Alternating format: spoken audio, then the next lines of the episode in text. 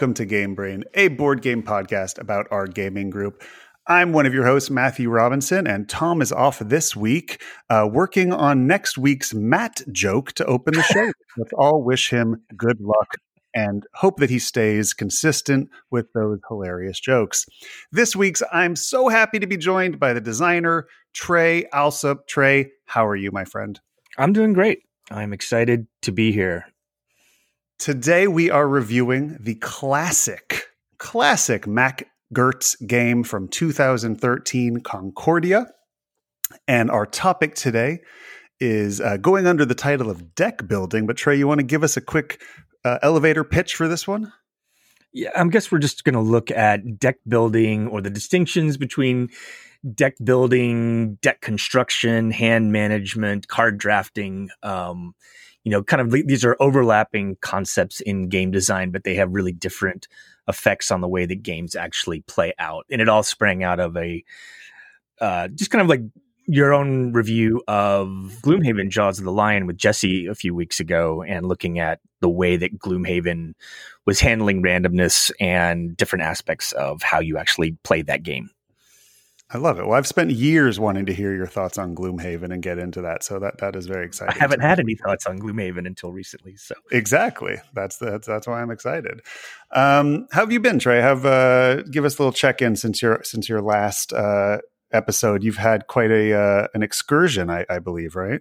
That's right. I went and um, spent uh, two months in Texas, and I am back in Los Angeles now. It seemed like the pandemic was a good time to go and, and spend time with uh, my parents and see uh, my best friend from high school. Um, play some play some uh, Gloomhaven Jaws of the Lion with him. So, but I am back and I'm I'm ready to make up for my deficit in nerding. There was still some nerding that went on in Texas, but it was definitely dialed back. And now I have. And to, you uh, you drove from L.A. to Texas? Yes. I was thinking what's, uh, that, that was going to be a half cross country drive like in the pandemic. Um, wasn't that different? Um, I actually just spent a lot of time in your car. Uh, it was an interesting drive back because I came back on the Saturday uh, a week ago Saturday, and that seemed to be one day where there were specifically a number of kind of like Trump car parades mm. as I was driving through the hill country of Texas west of Austin. There certainly were there were there were massive displays of pickup trucks and and flags, and so it was it was interesting to see the uh, the and urban they're out there to vibe. make you feel good. You know, I mean, they're not there at all to intimidate or to try to terrify you or in some way insinuate a underlying level of violence against you and your loved ones. Absolutely wonderful for them. Um, hopefully that all ends in a couple of days. It, it is uh, a really important thing though to like see like being in Texas. Like Texas could is a purple state now, or it's close to being a purple state, and there's might be a blue in three days. Trey might be a blue. Might, might, but there's there is a huge like there there aren't red states and blue states anyway. They're like when you go from Austin to the you know you know 10 miles out of austin things change dramatically so even in texas like cities are blue and the rural areas are red. And that's probably true of California too. So, yeah. Cities and rural, that's really the divide, right? Yep. Um, let's have this next 90 minutes be our 190 minutes of the entire week that is not going to be utterly consumed with the nightmare that is our impending election. What do you say? it's my fault. I brought it up this Let's time. hope it's not a nightmare. Let's try. Um, well, I'm glad that you're back. I'm glad that you had a uh, some quality time with your family and a little bit of nerding what do you say we get into this week's game night?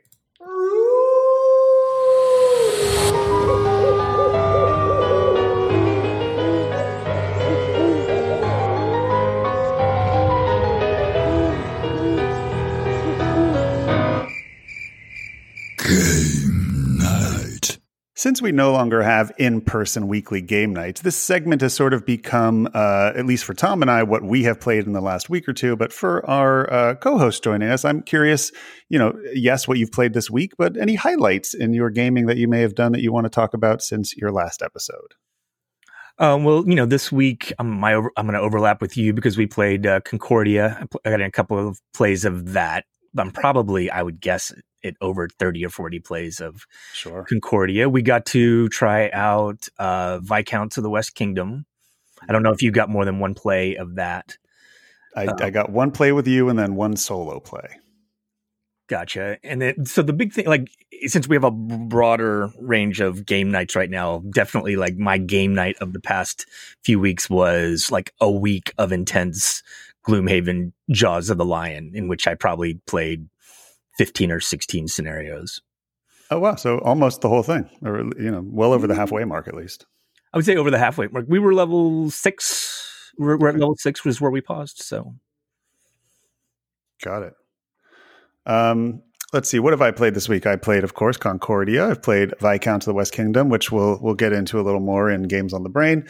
Um, I had a lovely game of Anno 1800 with Jennifer, who um, was nice enough to teach me this. This is the new Martin Wallace game, um, and I am pretty down for it. Um, we only played one game, and we were we were you know Jennifer had played it before, but we were still sort of making our way through the rules and learning things, and it definitely has a, a, a through the ages vibe.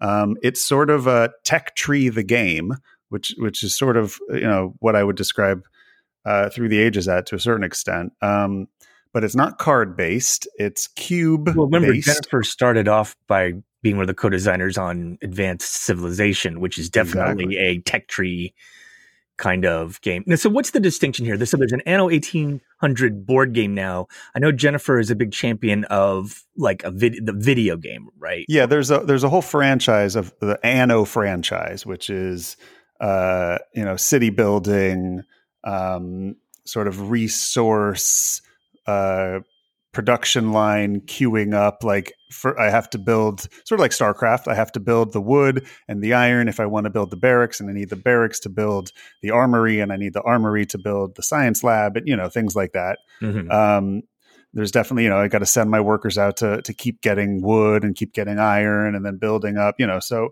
the board game definitely has that feel where you're creating. Um, you're buying from a giant tableau of tiles and you need one tile to build another tile and it's all about fulfilling sort of these character orders that you have in your hand all these different characters who want things from you um, and so you're trying to fulfill those orders but the fun thing is there's a whole trading element because I can't, there's no way I can build everything. In fact, you're limited by the amount of buildings you can build. You only have a certain size tableau. Um, so, you know, I'm watching what Jennifer's building. She's watching what I'm building. And one of the resources in the game is, is, is sort of a trade tile that you that you that you only get uh, every round. You have to sort of refresh in order to get them back, and so it definitely feels interactive in that sense. While it's completely multiplayer solitaire, in that I, uh, there's I can't block you, I can't do anything, but what I buy and what you buy and the ability that we trade between each other is completely there's just there's no way I can fulfill all my orders on my own. So there's there's there's wheeling and dealing that has to be done.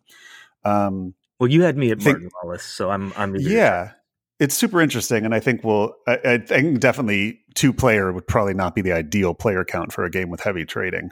Sure. Um, but, uh, but yeah, excited to try it again. Um, yeah, I got my whole Garphill Garphill games stack this week, which includes Viscounts of the West Kingdom and um, Raiders of Scythia, which is sort of their 2.0 version of um, uh, Raiders of the North Sea, which we've we've played a bit on the app, which I think is really a fun game. Um, but yeah, we can get into that more in Games on the Brain. But I have played Raiders of Scythia solo a bit, and it's uh it is very interesting. But yeah, we can get into that during Games on the Brain. Let us move into the news. Good evening, Mr. Mr. Norfolk, South American. All the ships and clippers at sea. Let's go to press. News. First up, we've got some crossover sort of video game tabletop uh, role playing entering into the board gaming world. Uh, two major brands in the nerdery world, Critical Role and Blizzard, have both announced that they are creating their own. Uh, what would we call it? A publishing house? Yeah, yeah. They're creating their own their line of board games, their own press. Yeah, so Critical Role, if uh, you don't know them, they are sort of the kings and queens of um, Dungeons and Dragons, the podcast, right? I mean, it's or Twitch, or, Twitch guess, streaming, yeah. Twitch streaming, yeah. So people love following their exploits on role playing, and they are all uh, little uh, it's a tabletop. thing. It's a big thing. Yeah, it's a big thing. They're all celebrities, and they're in their own expanding the hobby. Like Critical Role has been great at bringing new people into the into Dungeons and Dragons and the role playing game hobby in general. So they have their own line of board games coming out. Trey, did you look at any of these that they've announced? Uh, I saw the one which is what I don't know how to pronounce this. Uh, Uk'otoa? I'll go Uk'otoa, Uk'otoa. yeah. And Three uh, to five players from Jeb Havens and Gabriel Hicks. If you're a Critical Role fan, you probably know who those people are. Uh, s- a tactical semi cooperative game. Okay. Okay. I mean, you know, take a look. It's and it's always interesting when we can bring new people into our hobby, and they are definitely a brand name. Um, Yeah, I see We have- kind of being in the vein of like the Kickstarterization of the industry where like Critical Role's big enough now that they can kind of do their own thing and they don't need to go to other publishers in order to get their content out and kind of go direct to consumers. Right. Um, they're calling it Darrington Press or Darrington Press. I'm not sure. I'd guess Darrington, um, which I'm surprised they didn't just call it like Critical Role. Maybe there's some licensing issues there, but Right. But uh, yeah, Darrington Press is the Critical Role board gaming line. Uh, Blizzard, known for the video games that you love, uh, you being anyone who's listening, I would imagine. Uh, they have a uh, similar thing. A former vice president of Blizzard, uh, along with some other high level people there, have started War Chief Gaming, which is their own line of board games. They have yet to announce anything specific yet, but um, you know, it's been fun watching Riot do this. They were sort of the 1st in Mhm. the gate Sure. uh, with Mechs versus Minions, and they released that small, strange bluffing game recently. Um, but yeah, always interested. I mean, I I few licenses get me more excited just on its own than Blizzard licenses. I'm I'm just a fanboy of everything that they've ever made for the most part. As I've, I've had a massive obsession with. So any good board game with a skin of one of those worlds that I love um, will be interesting to me as long as it's halfway decent, probably. So yeah, give me a Hearthstone game, and um, I, I'll probably buy it. Sadly. um, let's see. Next up, uh, in big board gaming news this week, we have uh, two big pre-orders that are available right now to order: Wingspan Oceania, which is the third expansion for Wingspan. This one focuses on uh, the birds of Australia and New Zealand. Um, it is available for pre order right now from Stonemaier Games as well as your friendly local game shop. It is apparently shipping in November or December. Um, comes with 95 new bird cards. That's a lot of new bird cards. For me, the more exciting part is the four new goal tiles. I always like those, and the five new bonus cards. There is a new resource for the first time ever Nectar, adding to the resources we have there. Um, it also comes with uh, new dice as well, because you'll need new dice that have the nectar symbol on them. So I think you'll be replacing your dice from before. Um, and a whole bunch of new Automa cards, which is always good for me because I like to play that game solo. If you are a Wingspan fan, head over there and check that out. Uh, the other exciting pre order for me this week is Dune Imperium. Um, I have now read the rule book, which they put up online, and it sounds interesting. I, I did pre order the base game. They have two things available. You can get the $55 base game, or cheaper if you can find it at an online gaming shop. I ordered directly from Direwolf uh, Digital, which is the publisher. Uh, and then for another 55 or so dollars, you can get a box of plastic minis to replace the wooden cubes. Um, so, so, so I don't know what this is. This is not the Dune board game. no. So And this, is, not, and this is not Imperial. This is something else. this. So this is the Dune license from the vi- from the new movie, which was supposed to come out before the board game, and which is now coming out a year after the release of the board game. Uh, all of the art in the board game is inspired by um, the actors and art of the movie, and it is a worker placement deck building game. So this is sort of a genre that is gonna, at least in terms of two big games coming out this year, be a sort of a defining uh, genre of game right now. So we've got um, oh god, I'm forgetting the name right now. Uh, something Arnak. I'm looking it up really quick. I have pre-ordered it as well. Uh, it is the Lost Ruins of Arnak and Dune Imperium are both deck building worker placement games. So literally, what that sounds like is you're placing workers out on the board, and some of those spaces will get you new cards that you add to your discard pile that get reshuffled back into your deck, and the actions you take are the cards that you draw. Um, I would say Dune Imperium. After I've read the rule books of both now, Dune Imperium seems quite a bit heavier mm-hmm. than Lost Ruins of Arnak. Um, there's more asymmetrical powers. Of course, there's all of the usual factions you would imagine in Dune, Harkonnens and Bene Gesserits and Atreides. Um, and it seems uh, this one seems interesting to me. Look, I'm a I am a massive sucker for Dune. I, am pretty much if it's not if it's not Dune Munchkin, I'm probably going to buy it. You know, like if it's a halfway decent game, I I will give it a whirl because I just I can get in the IP and get uh, enjoying it so easily just from the world. Um, one thing I noticed about this, like, with, is that there's no map. Like, this is not you know, this is not a dudes on the map game. I don't think. No, no, you are you. Are, there are conflict cubes and worker placement spots, and so there's a whole conflict round that happens, and you're playing cards to put a certain amount of cubes in to decide how many of your cubes are going to be fighting, sort of influence that you have in the you know quote unquote war this round. Um, and so there's that going on. There's also you're trying to get the influence of the different factions.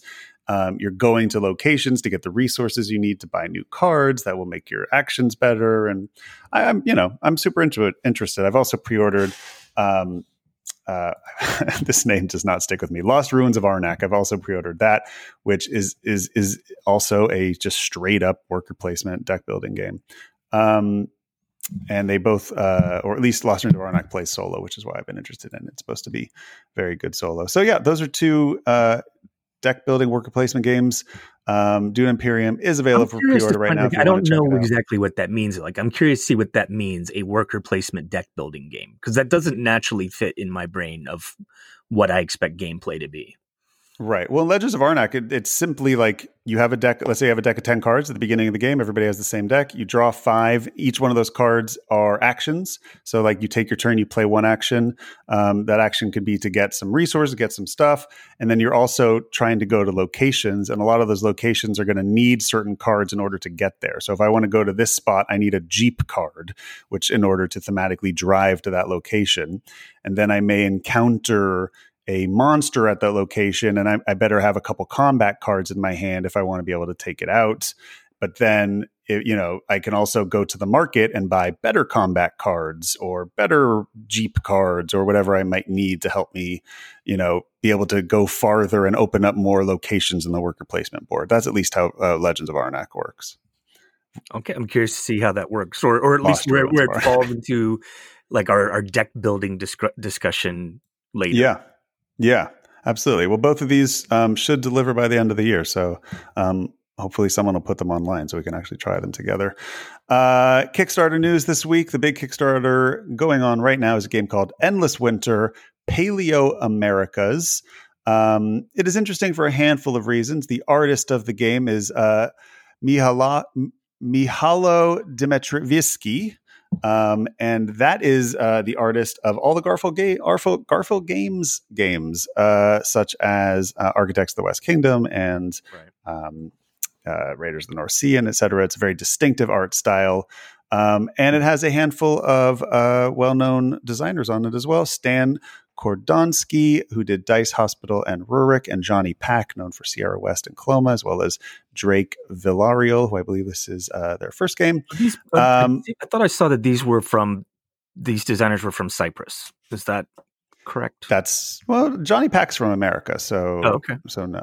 Um, but yeah, it looks interesting. Um, I definitely think it is. Oh, the publisher worth, is okay. The publisher. Yeah. Okay. The pub. So yeah. So Johnny Pac is working then with the publisher of this, um, but it is funded and doing quite well on Kickstarter.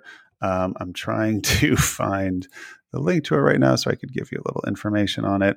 Um, my link is not working. Um, but it is a, a, one to four player game, 50 to 90 minutes and uh, area majority deck uh, deck bag or pool building modular board hand management um, yeah check it out it uh, yeah not, i think it's i can't think of another publishing company from greece So that's interesting. The art is gorgeous, as you would imagine from the artist. Well, this is um, Fantasia Games, and they're from Cyprus. And it's their first game, yeah. Um, so yeah, could be interesting. Uh, check that out if you're interested. Last bit of news. Um, and this is mostly exciting for me. I don't know if I'll ever get to play it, but I really want to play the Alien RPG. Uh, it has blown up the RPG world. It won all the awards last year. It did really, really, really well. Um, and it is now playable on Roll20. If you don't know what Roll20 is, it's basically tabletop simulator for RPGs. Um, but I think you have to pay a little money to use it. Um, yeah. But it's good. It, it has video support. It's a great platform. Yeah. So I would love to play Alien RPG. And an Alien RPG is interesting because it, it can either be a campaign or sort of a one night uh, role playing thing. So I would love if we could one day or one night put that together. I think that'd be really fun. Um, lastly, Tom mentioned last week that the Charles S. Robert Awards, uh, which is sort of the Oscars of war games in the board game world, was about to announce their 2019 winners. We have those winners now. Um, there are a lot of awards here. So if you go to charlieawards.wordpress.com, you can see all of them. But the most interesting here to me is uh, a wonderful Wargame Euro hybrid from last year, which won a whole ton of awards here, which is Nevsky, Teutons, and Rus in Collision 1240 to 1242. Um, Volko Ruhnke is the designer of that, who uh, was the beginner of the Coin series as well as Labyrinth, a fantastic designer. I think Nevsky is fantastic and very interesting um, and worth looking into. And it was nice to see it get. It's beautiful uh, game. It's great looking. Gorgeous. The art is gorgeous. The game and the game is it's one of those games that when you you first learn it and you go, uh, there's nothing that feels like this. It's and it's rare for me, you know, in my 11th year now in the, in the, in the hobby to play a game that f- literally feels like nothing I've ever played before. So, um, hats off to uh, Volko for that. And, and it is a uh, series just like Coin, and the next one I think is coming you know in the next six months or so which is interesting. Well t- you've played it right? So it's it's kind of one of these games that has the opportunity of kind of crossing over between the wargaming world and the board game world yeah right? much like coin exactly. Yeah it is it is a war game where the only part of war that you are focused on is supply lines. It is a game of making sure that you have direct supply lines at all time uh, in order to keep your conquest going. Um, and yeah, it's very much resource management, and uh, n- all of your mercenaries are um, uh, paid for hire, and they're they're all on a timer. And after a certain amount of time, uh, they'll leave you because you only paid them for a certain amount of time. So you have to time your campaigns out in a certain number of rounds and make sure that you achieve your goals by then because your whole army just disappears on you know the first of november. So you better have done something by then. Um, it's there's a lot of really interesting cool stuff happening there. Um, and yeah like you know like coin games there's a lot of card play going on as well. And it's one of those games where you, you sort of need to know the available cards that you and your opponent who are playing sort of asymmetrical decks have. Um, but yeah very heavy. I mean four, 4.3, 4.5 weight, I'd put it at. Um, really heavy. Very like like like playing coin with the AI heavy, like a lot going on. Um, but also just one of those things that's like hard to grok because there's you don't have any uh, comfortable footing. You're not like, oh, okay, I know this mechanic. Every mechanic is like, what? Explain that again. Um, but yeah, Nevsky is totally worth looking into.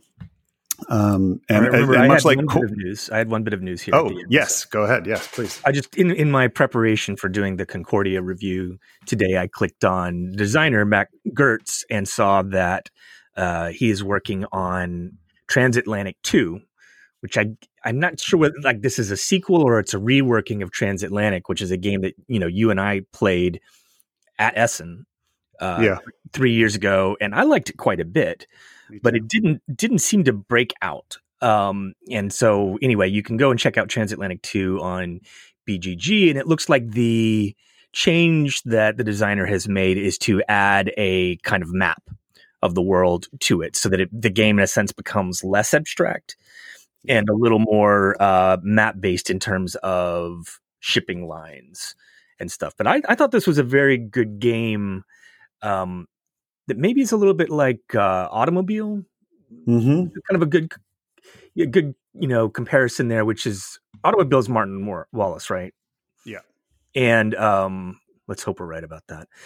Um, but yeah, like it's kind of abstract in terms of what you're doing, and maybe it needed to be a little bit more concrete in terms of you know doing shipping lines across the Atlantic Ocean or something like that. But uh, I'm a, I'm a Mac Gerdts fan, so I'm interested to see this reworking of what I thought was already a, a pretty good game. Yeah, I really like Transatlantic. I, I, sold it purely because there was just no enthusiasm for it in our group. Um, and it seems Which is be weird, one of those games. right? Like why it, we, you know, it is one of those things of like why do some certain games stick and what I think it's a tough like, teach. I think it's one of those games that it just it really it, it even took us a while to sort of wrap our brains around it. And the rule book, which we'll all, we'll talk about Mac Gerdts rule books today. The rule book was awful and genuinely didn't explain major important mechanics within the game that we had to rely on uh, Board Game Geek to explain to us. Um, which is a shame yeah. because it's a I thought it was a pretty elegant game, so it should have been yeah. a pretty straightforward teach. But yeah, let's revisit that in Concordia. Yeah, and I, and Transatlantic Two for me would be an instant buy because even though I sold the first one, I liked it a lot, and just it was one. It's like Dominant Species Marine. It's like, mm-hmm. yeah, if, if, this solves all my problems from it, it could be a Grail game for me. You know, mm-hmm. could be like totally awesome. Um, all right, let's move on to the eight by eight challenge. We played Concordia a bunch of times. That's on the challenge, at least I'm pretty sure it is. Right, last I checked. Sure. Uh, so yeah, that counts. Good for us. Shall we move on to our review, Trey? I think we should go to Games on the Brain. We should go to Games on the Brain. That's why you're here, Trey. Thank you so much.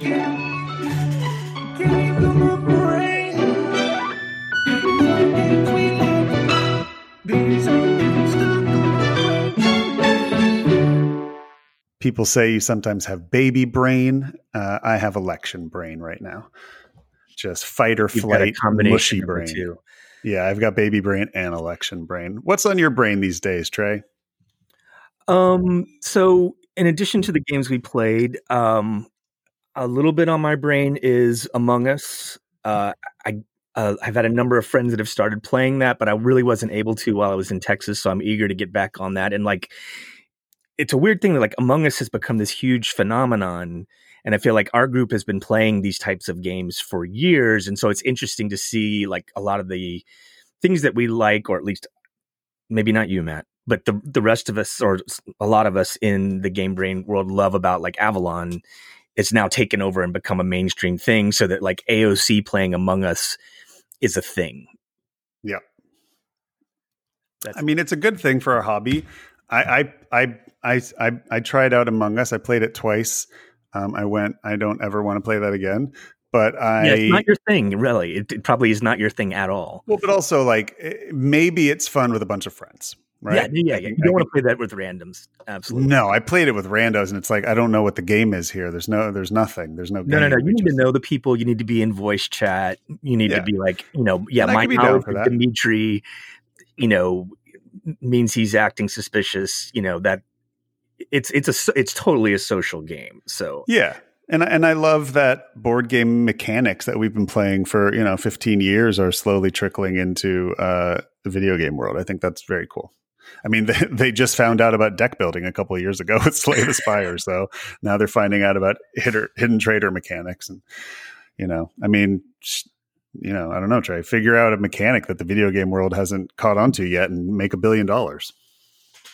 So the other thing on my brain has been uh, remote role playing like we've talked about this a little bit before, but like in the pandemic, we can't get together in person. And so, like, all of the games that a lot of the games that I'd like to play there, not board games, um, have had to move to online platforms. They've had to move to Zoom. They've had to move to to Discord. Um, you know, like I'm involved with a Boffer LARP out here in California that's had to go completely online. Uh, that's called Apocalypse 47. And we've been playing that online with all the struggles involved. And then, like, my week this week was involved with running uh, some games on Friday night for Halloween of a LARP called Toil and Trouble by Kristen Hendricks and Warren Tusk. And that worked really, really well because it's a game that's only for six people. And you could kind of go into Discord and create rooms so that people could have individual conversations. Because, like, the big problem with a lot of games that you put on Zoom is that like once you get above three or four people in a single channel, it's uncomfortable trying to actually have a a conversation. And uh, so I've been working with you mean that. because people are like talking over each other or Absolutely.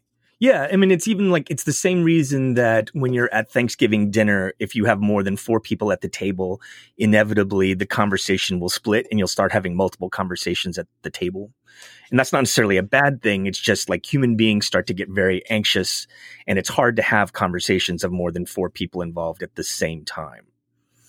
And right. Like that's a that's a thing and the tech of being online needs to address that in in ways that allow people to have organic conversations where like i'm done talking to matt now i want to go talk to dimitri as unlikely as as that seems and we're not just you know 20 people dumped into a single channel so i've been really look because especially because this is my field is designing you know uh you know simulations right. and simulations have had to go online. And so before you could have a bunch of people in a room and people just organically would have their own conversations and you don't even have to worry about that stuff.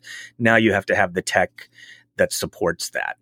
And so I've been really that's what's been on my brain is remote role playing and even like remote you know conversations. How do how do we talk to each other in the age of COVID and where everything has been pushed online?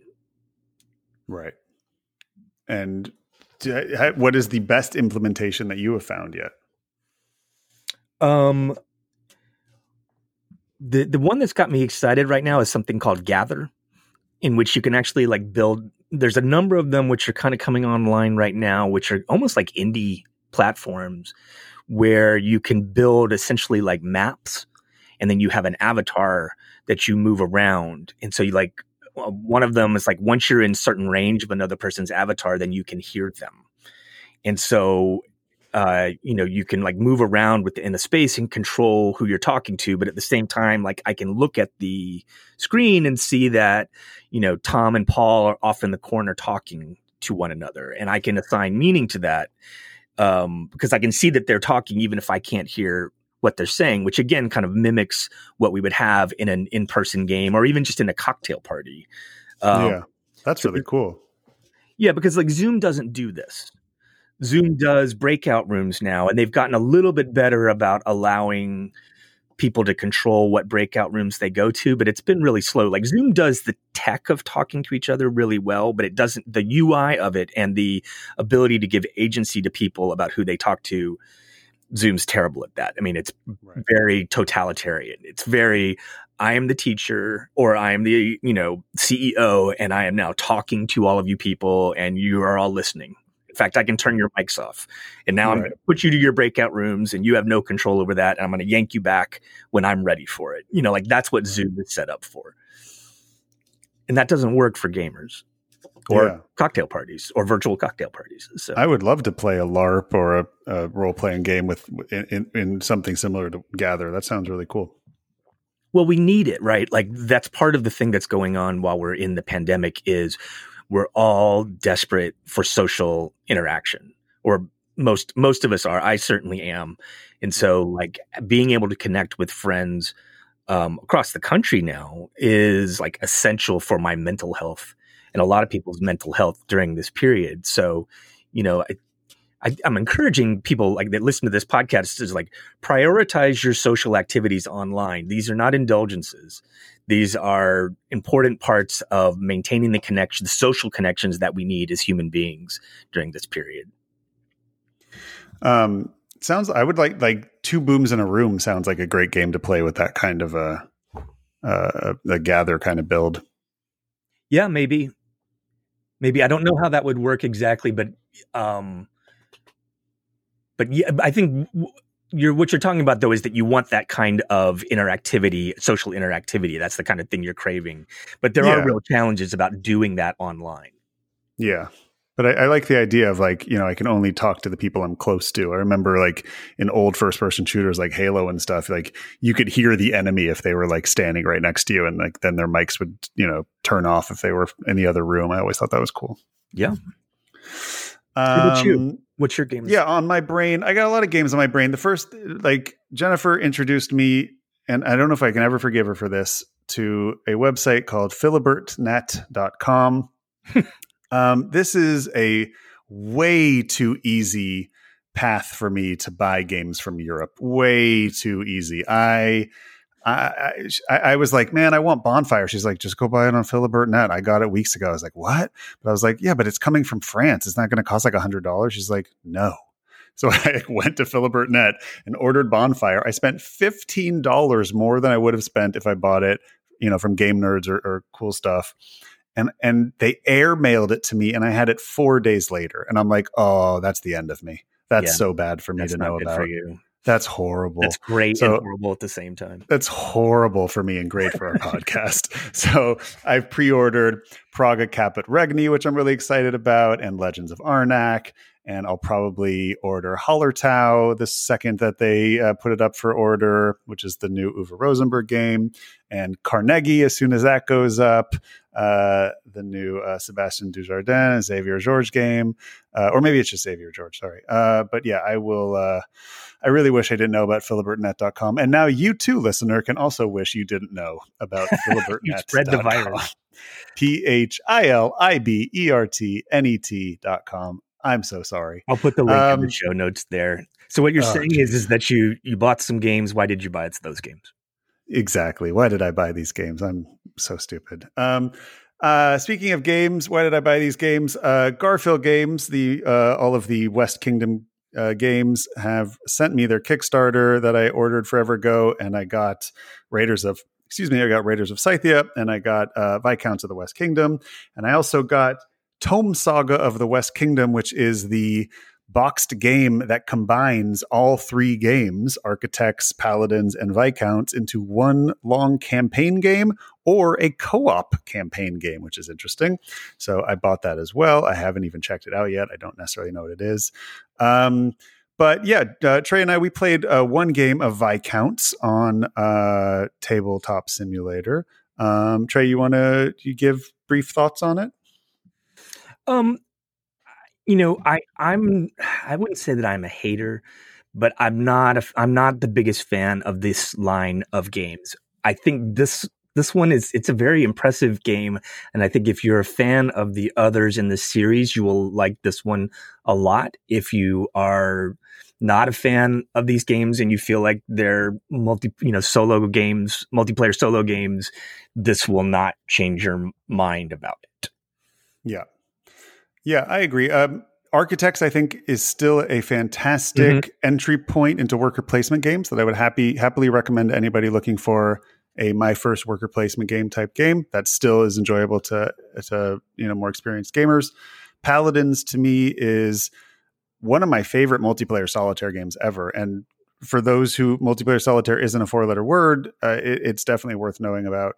And Viscounts I've only played once, but it feels like uh, a little combination of both. I don't. It's nowhere near the multiplayer solitaire of um, of uh, Paladins, but it's also uh, definitely not an entry level game like Architects, but but it is more interactive like Architects. It's, I would say this is maybe the most complex of the three, at least the hardest teach. Um, I, I, will reserve judgment till playing more, but but I I did want to bring up Je- Jennifer emailed us um, an article that we'll put in the show notes called The Secret Power of White Supremacy and How Anti Racists Can Take It Back. Uh, Black Lives Matter protesters should consider co opting the language and trappings of chivalry and knighthood that motivate so many racists. So, this is uh, one of those board games that takes place in medieval England or medieval France, or I it's think it's medieval, medieval fictional medieval something, right? Like it's not even specific. Yeah, is it? No, I, th- I, think I think it might actually be specific. If I if I because I was reading the Architect's book, which is sort of the the rule book, which is sort of where they set the tone for it, and I, it sounded like they were saying mostly real places. Um, but there's I, I, I hadn't even noticed that there was basically only white people in this game, and shame on me for not noticing that. I, I that that's something that I hope to just to really break myself of is not noticing that. Um, now you know I, I went because when Jennifer sent me this, I went back goes no, there's people of color in paladins. I really thought there was, and when I when I went and looked through the deck of cards, nah, nah, there really isn't. Um, and when I went and looked through the cards and viscounts, not really. I mean, there's different shades of color, sure, and there could be arguments made to show that some of these are different ethnicities than white, but it's uh, even that might be a stretch. Either way, there's just no excuse in 2020 to be releasing games that that are set in historical or fantasy periods that don't have people of color. And if your argument is, but there weren't people of color there, you're historically incorrect. Um, that's just not true. And uh, especially uh, in in a lot of these medieval settings, that wasn't true. And so it, it's worth doing some research on that and trying to break yourself, as I'm trying to, of the not noticing when you are playing a game that you've really only been seeing white people in it. Um, and it's not about forcing people of color into historical periods they were not in. It's about not erasing people of color from historical periods that they were in. And I think some of these games are uh, guilty of that. And I hope that you know the designers and Shem Phillips and the people behind Garphill Games um, think about that. For I know they're finished with this trilogy of games, and I know they're going off to whatever the next direction will be. They've done north. This was west. I don't know, east or south is next. But I really hope they um, reconsider having different uh, or or consider having different ethnicities than just white people, especially if they're going to be you know historically problematic uh, things like paladins. Right, because this is not rooted in something that is very specifically historical and then is therefore is historically accurate. It does feel like an oversight he- here. Um, yeah. I think we should hear from Jennifer about this at some at some point. I read this article and um, I I I found it very interesting, and it definitely took me down you know my own journey of the past. And I think like one of the things we've looked at on the show before um, is like you know how many board games are colonialism simulators you know? And like i think we it probably should you know send up certain flags. Now some games that we just accepted or i accepted as a teenager or as a younger gamer should trigger flags about like okay what am i actually playing here in my 4x game and um, i think this this article made me you know look back on some of the fetishization that we do in the gaming community of like knights and the, the imagery around you know knighthood and crusaders and cavaliers.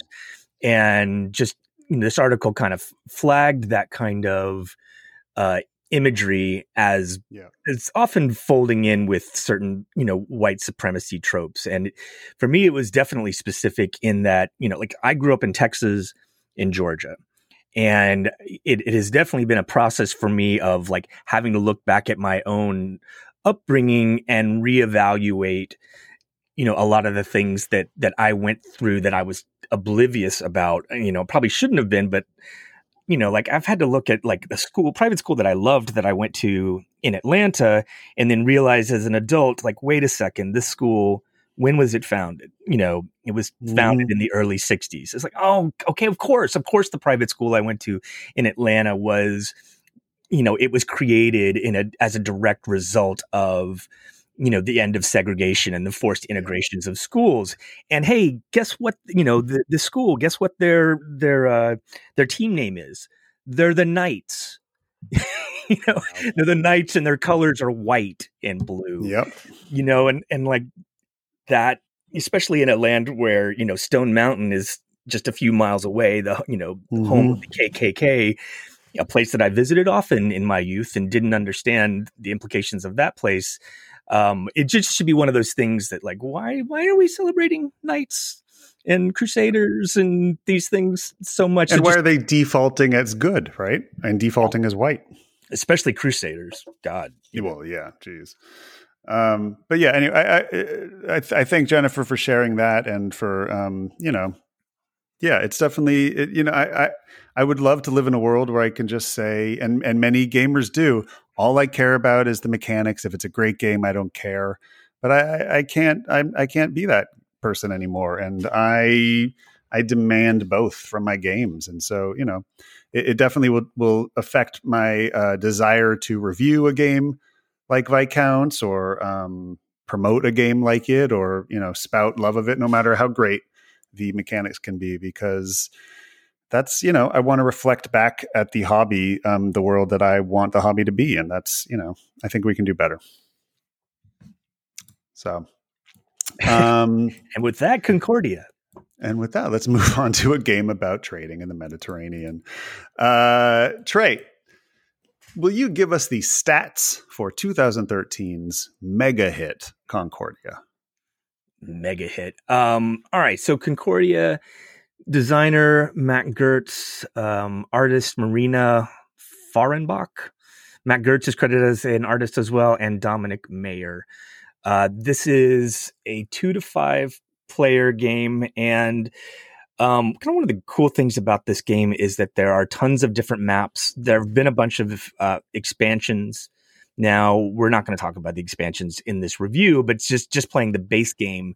Uh, this is one of those games like Age of Steam where how it plays and its certain player counts can vary based upon the maps that you play, and so that's one of the interesting things about it.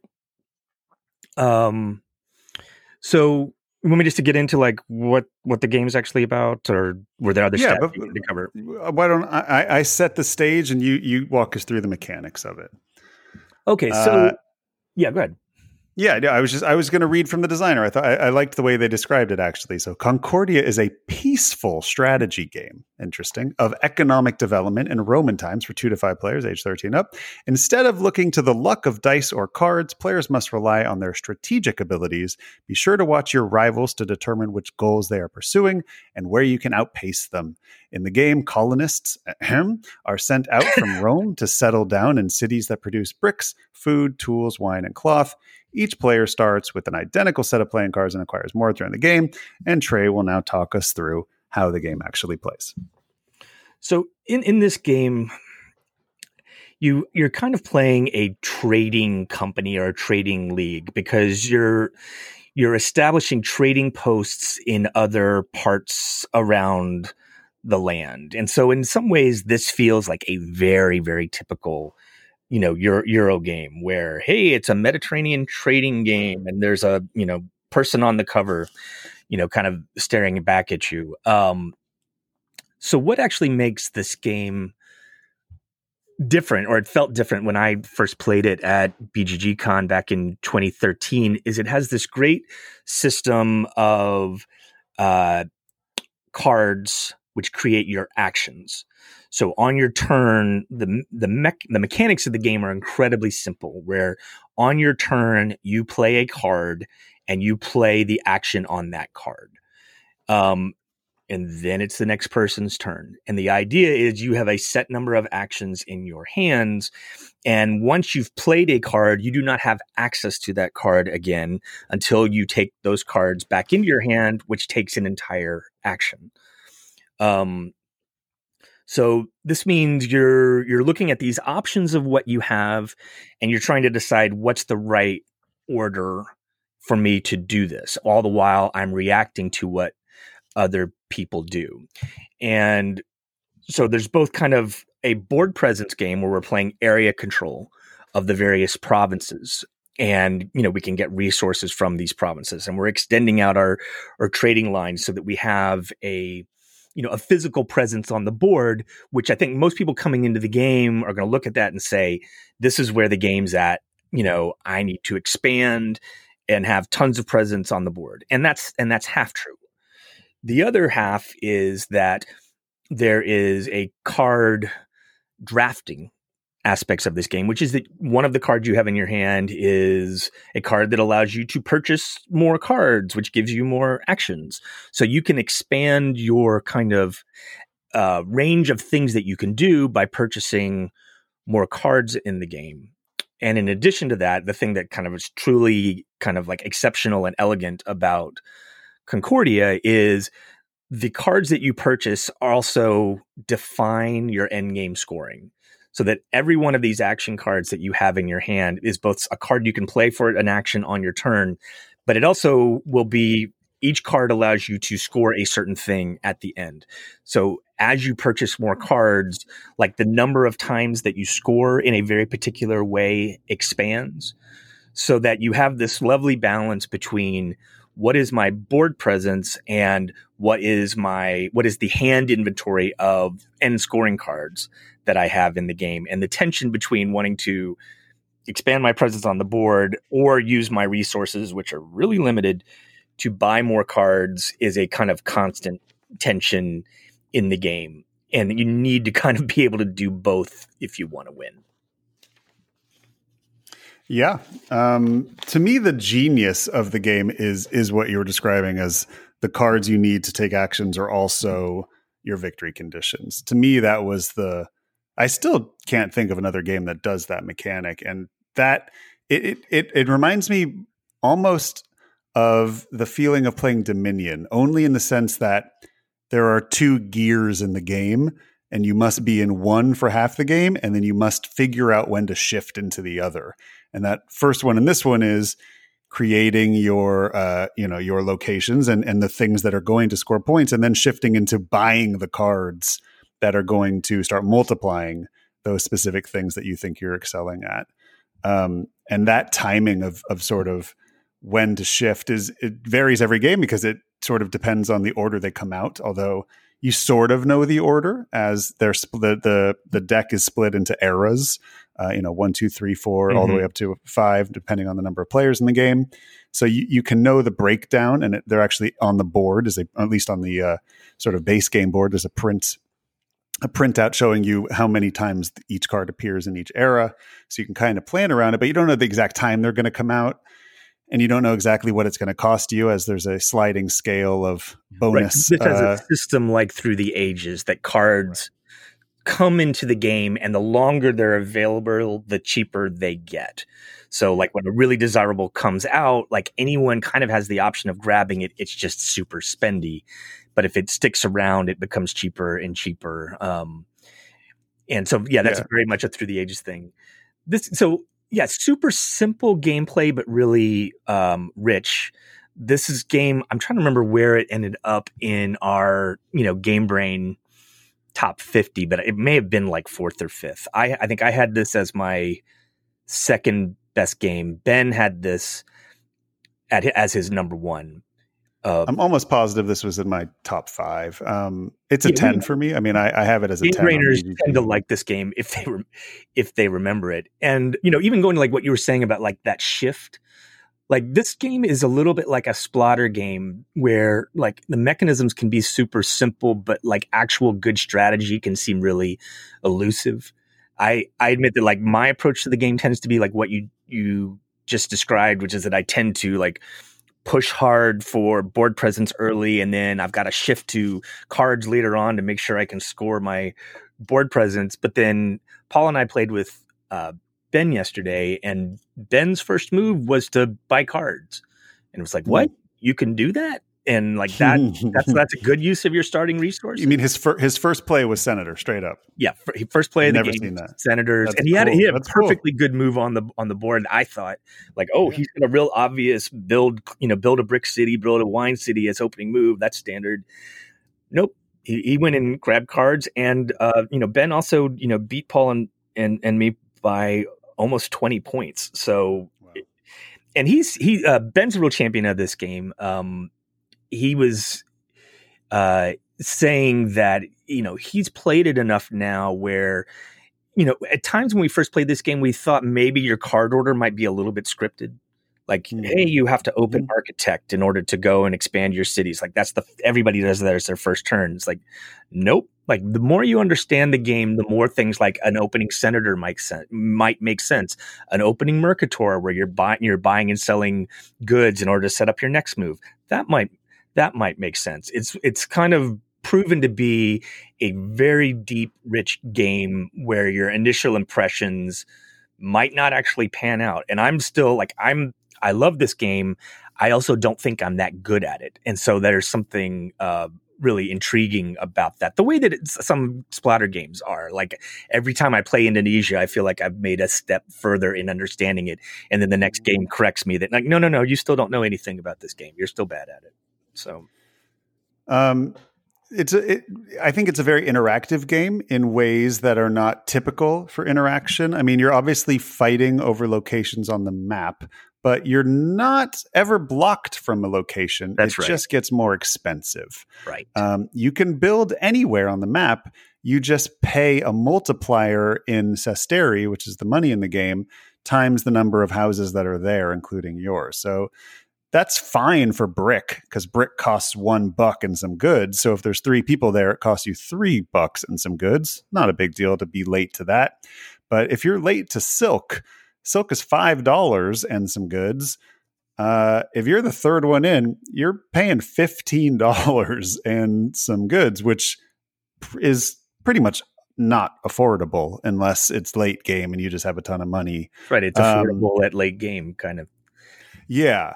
So, and by then maybe it's not worth it to you. So, it, it it's there is a race in the beginning of the game to a certain extent.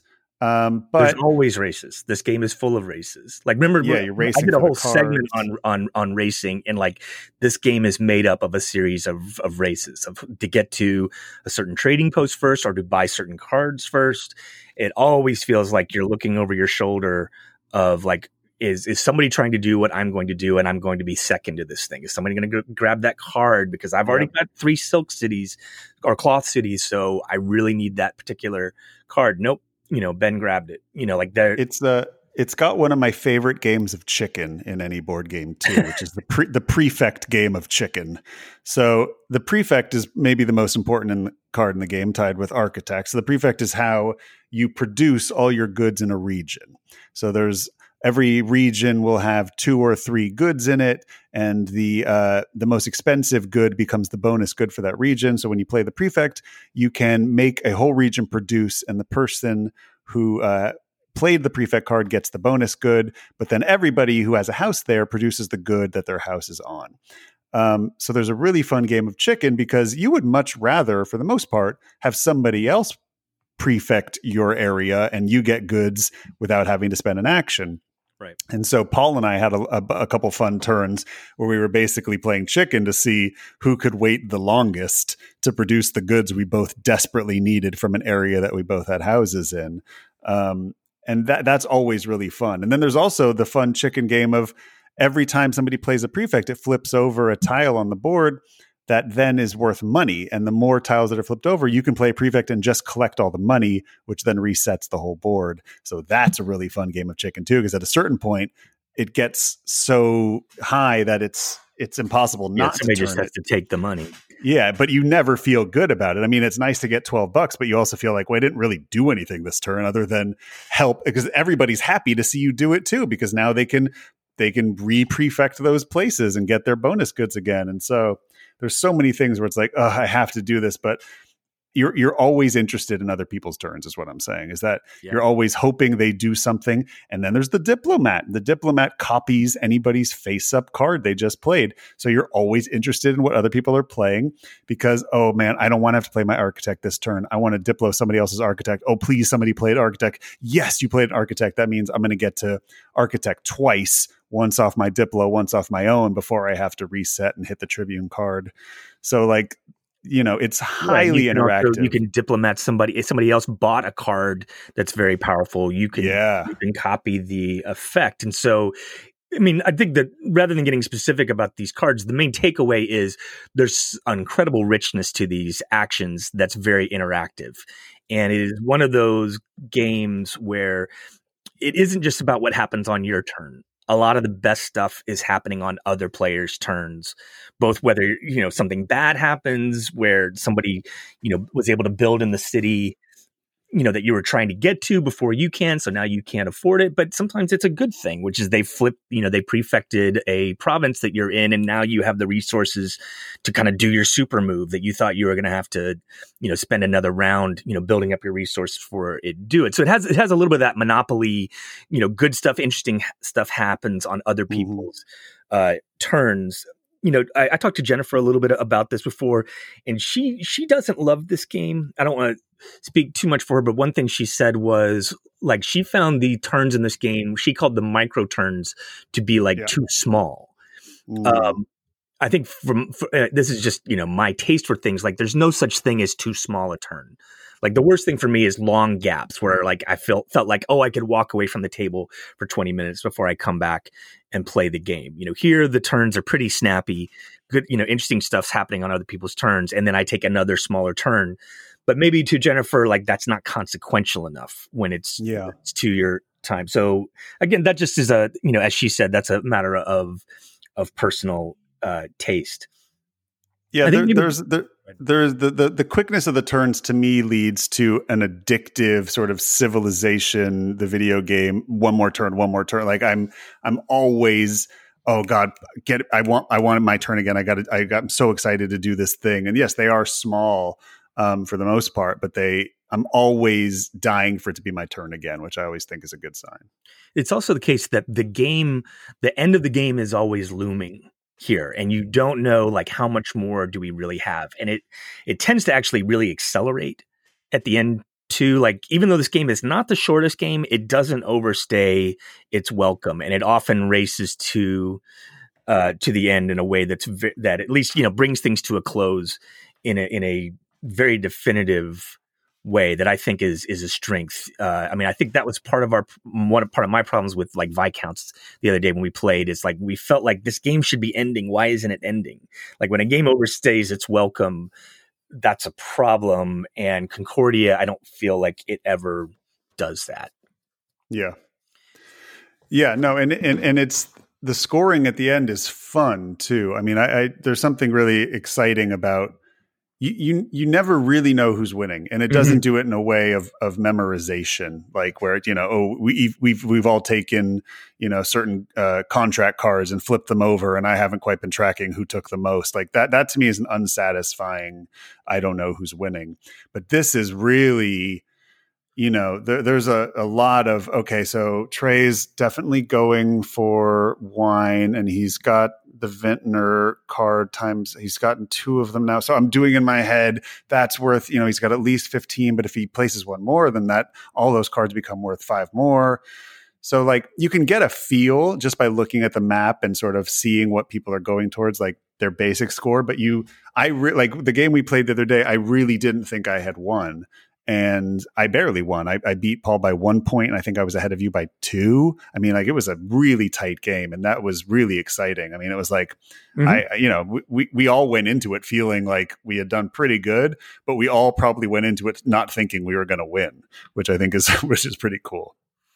It, yeah, and the question then is like, did the cards I purchased, like how many did I purchase, but also did they end up matching up with my actual board presence correctly because it's certainly possible of like oh i think this card's going to be good for me and then it's disappointing. And so you know how how well did you sync your game? There's a lot of uh skill in that. Yeah. So as kind of a final thought for, at least for me on this is um you know because like this is not a new game but this is a top 10 game and i think uh what i would say is like okay this is i don't know would you call this a grail game like I think this is the game that every game brainer should certainly know and have played. And I also yes. think that it yeah. is it's probably the right game. Like when you're when you're bringing other people into the hobby, and they've said, "Oh, well, we played Catan over at a friend's house sometime," and you're wondering like, "What's the next game that I could bring them in and play?" I think Concordia is probably that n- great next step game for you know your people that are fairly new to the hobby they played Catan, they're excited, and they're ready for something else. Uh, this game is so elegant and simple, but it, it has depth. And it, it's worked for me a number of times when I've taken people who do not consider themselves gamers and they've gotten into the game and understood it and had a great time and are eager to play more games. Yeah. So, to, so I, I went on a vacation with my wife's family a couple years ago. Um, and she has my wife has three brothers.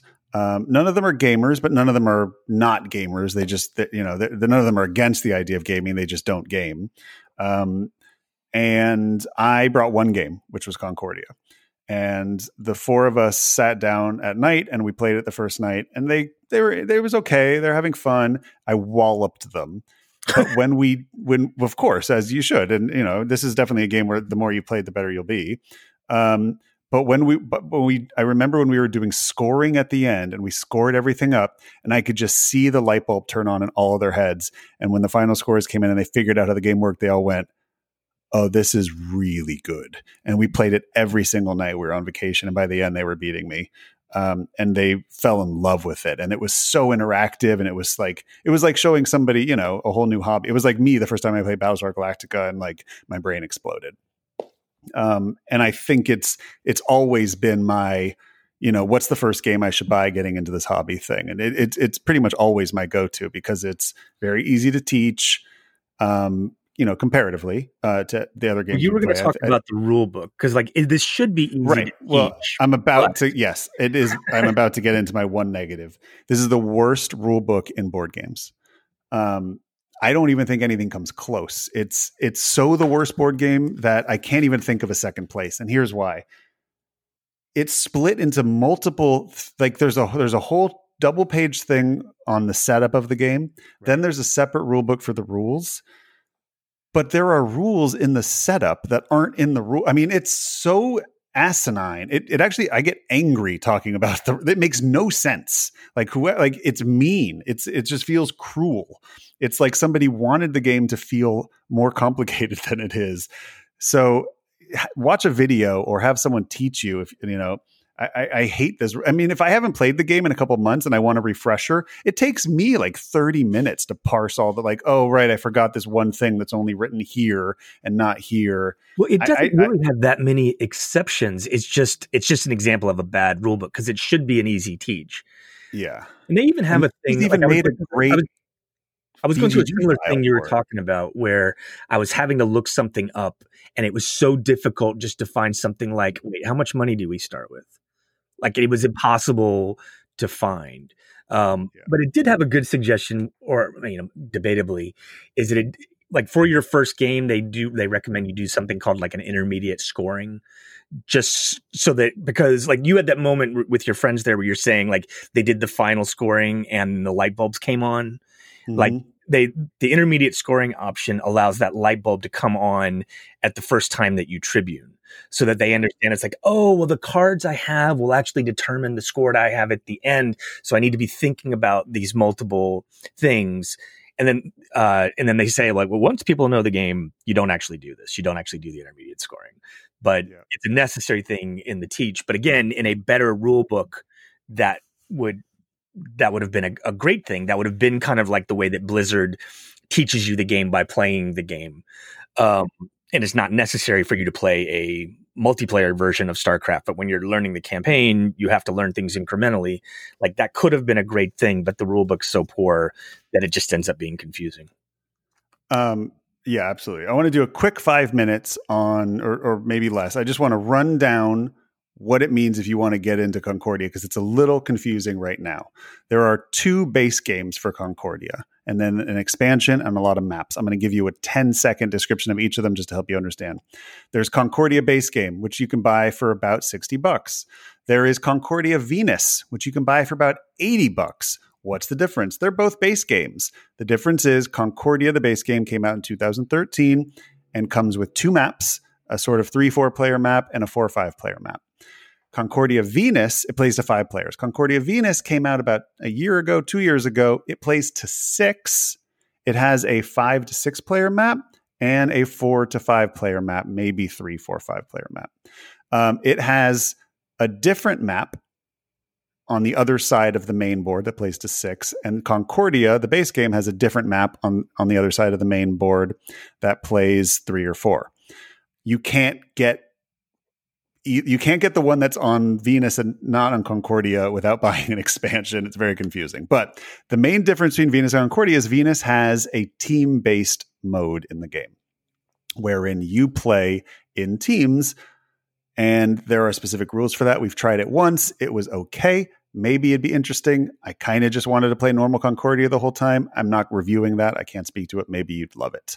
Um, there is also a slight difference. Concordia Venus has an extra card that base Concordia doesn't. You could always take it out and play base Concordia, but that's also a variant. That's not the actual game. So Concordia Venus has a card called the Magister, which is a separate card that is not included in Concordia. People have different feelings on it basically what I'm saying is if you're going to just buy one, I'd probably buy Concordia Venus. It's about $10 more. You will get up to six players if that's interesting to you. It comes with the extra card if you want to play that version, or you could take it out and play base. It comes with a co op, you know, sorry, the team based mode. It has a little bit more for only a little bit more money.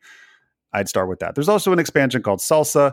It has a new resource called Salsa, which is a wild resource. It also has forum tiles, which I actually really like. Mm-hmm. Forum tiles are asymmetrical ongoing powers that you can buy throughout the game using the same way that you buy cards. You can now instead buy forum tiles, and they can either be one time use superpower turn things, or they can be rule breaking asymmetrical powers. I think they're super fun. Do I prefer it over base? Probably not, but is it a really cool thing to try every once in a while? Absolutely.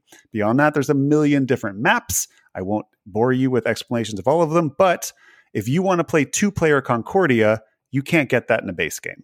Two player Concordia is great. I've played a lot of it. It's really fun. I highly recommend it. You have to buy special maps for it, just like Age of Steam. There are a couple great ones. Um, you can look them up. If you want to know right now, my favorite two player map, it's Creta, which is in the maps pack three. But anyway, whatever player count you're looking for from two to six, there is a map that's perfect for that. Um, and you can find more information on the best maps for player numbers on BGG. But that's everything you need to know about Concordia because if you are new to Concordia, it is actually quite confusing figuring out what the heck you're supposed to buy when you, if you go to Amazon and look at 400 different things that say Concordia. So that should tell you everything. Um, and yeah, that's it. Obviously, um, we love it. It's I have 15 games on the BGG rated 10. It is one of them. If I had only 10 games in my collection, um, Concordia would be one of those. Concur. Concur. Trey, do you want to lead us into our topic for the week? Sure. Uh, struggled to like how to define this exactly. Um, but I'll just say like I started thinking. About, I played a bunch of uh, Gloomhaven Jaws of the Lion. I, I, met up with a good buddy of mine in Austin, and uh, he he's at home uh, and, and can't really w- work right now because he's going through chemotherapy. And so like he wants to nerd, and so we got some serious nerding in, and so like I'd finally got a chance to play Gloomhaven and Jaws of the Lion with its focus on, you know, being um, accessible to new players and that it teaches you while you play was like here was my chance to play this.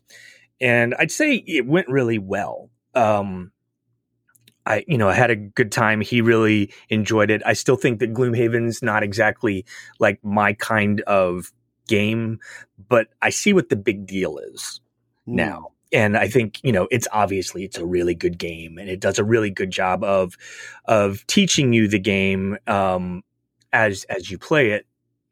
And so I went back and I re-listened to your review with Jesse, um, however many weeks ago that was, and I would say that like I think my reaction to the game was was very uh, similar to yours.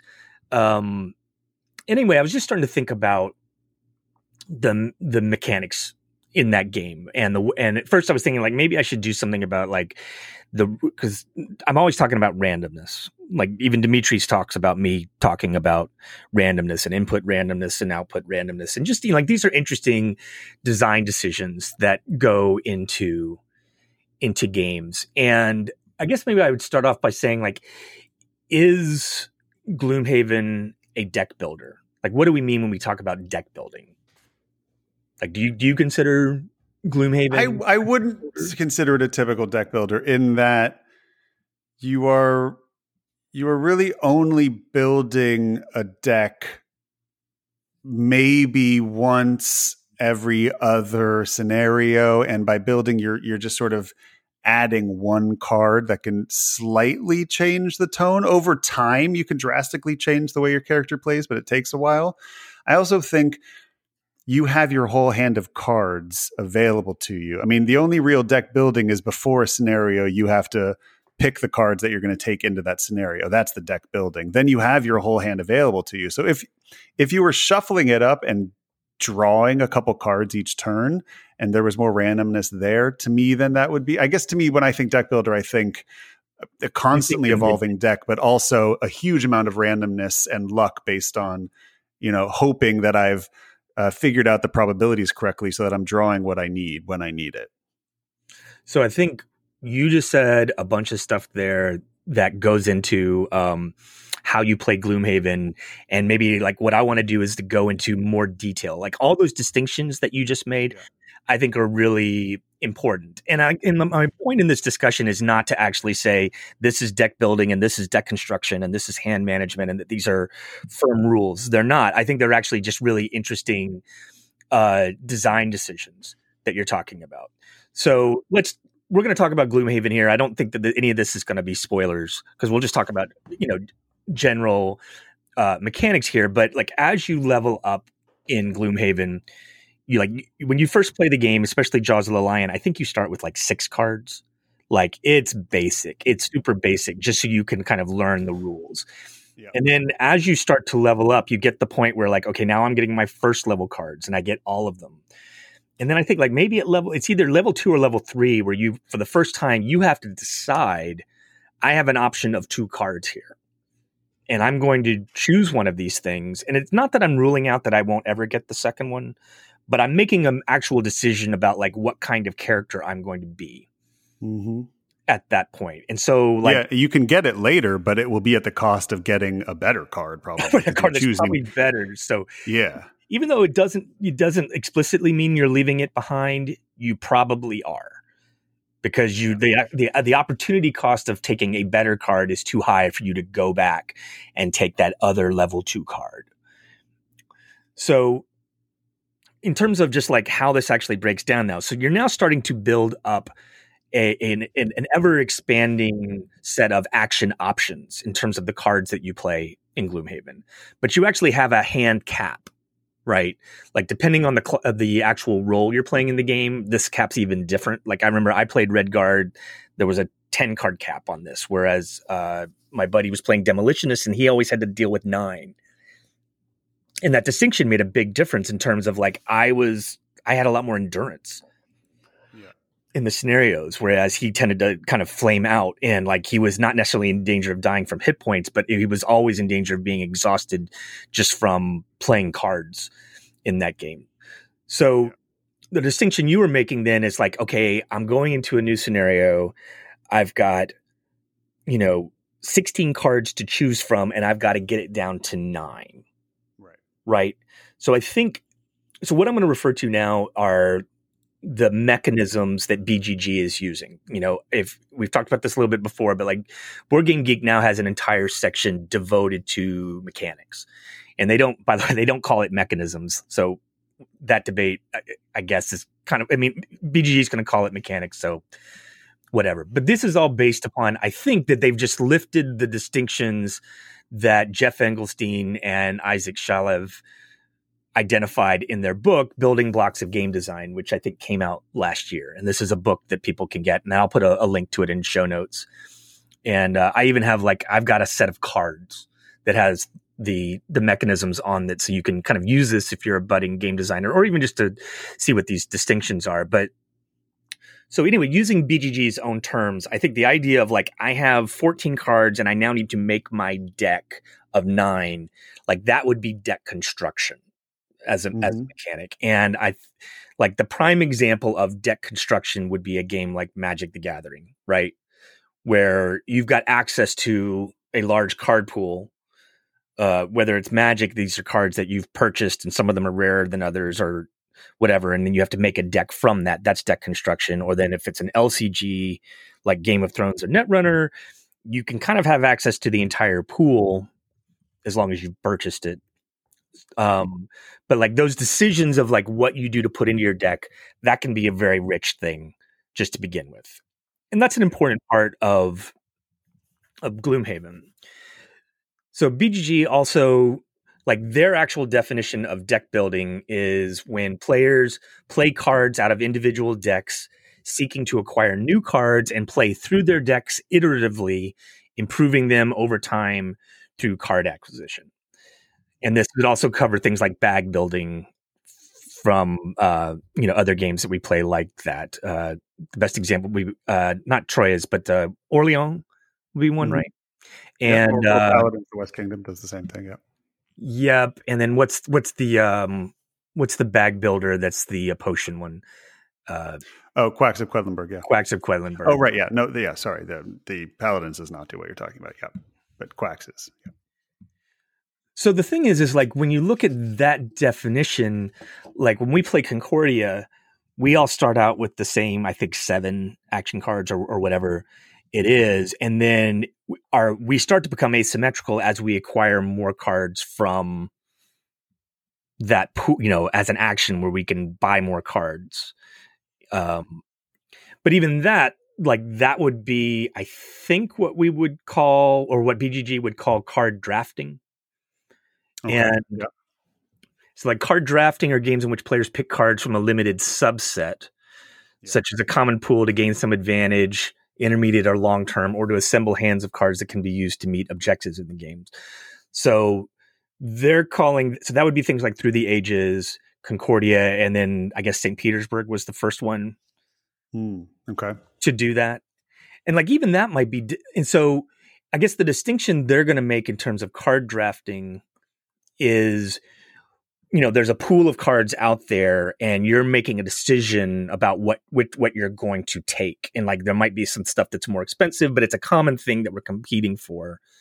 And that may even be different from i don't know like in seven wonders we're drafting cards right?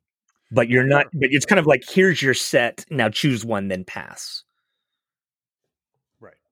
Right so maybe the final mechanism that kind of fits into this area is um, what BGG is calling hand management. And Jennifer talked with me a little bit, or, or uh, messaged me earlier this week talking about how she does not like hand management games, even though, uh, and then she went and looked, and a lot of her favorite games are flagged on BGG as hand management games. Yeah, what what? Give me a breakdown of hand management. So the way they define hand management are games with cards in them that reward players for playing cards in certain sequences or groups. Um, so I think what they're talking about in hand management, and again, this is totally That's a, that sounds like Gloomhaven to a T. Yes, but it's also Concordia, right? Because you're looking at your mm-hmm. hand and you're saying, "What's the thing I want to play right now?" But even then, I may be balancing of like, I listen. This it may be good to play this card right now, but it might be better if I wait like in so the like Tichu also, right? What's that? Like Tichu also, right? Yeah, I guess in determining on what you want to lead, yeah, that would absolutely well the or the order that you yeah, want. Yeah, yeah, yeah. No, absolutely. Tichu would totally be hand. I mean, a lot of those card games. I, yeah. this is a generic mechanism here, but it's saying like I'm looking at my hand and I'm making decisions about what cards I'm playing from my hand. That's that's hand that's hand management. Yeah.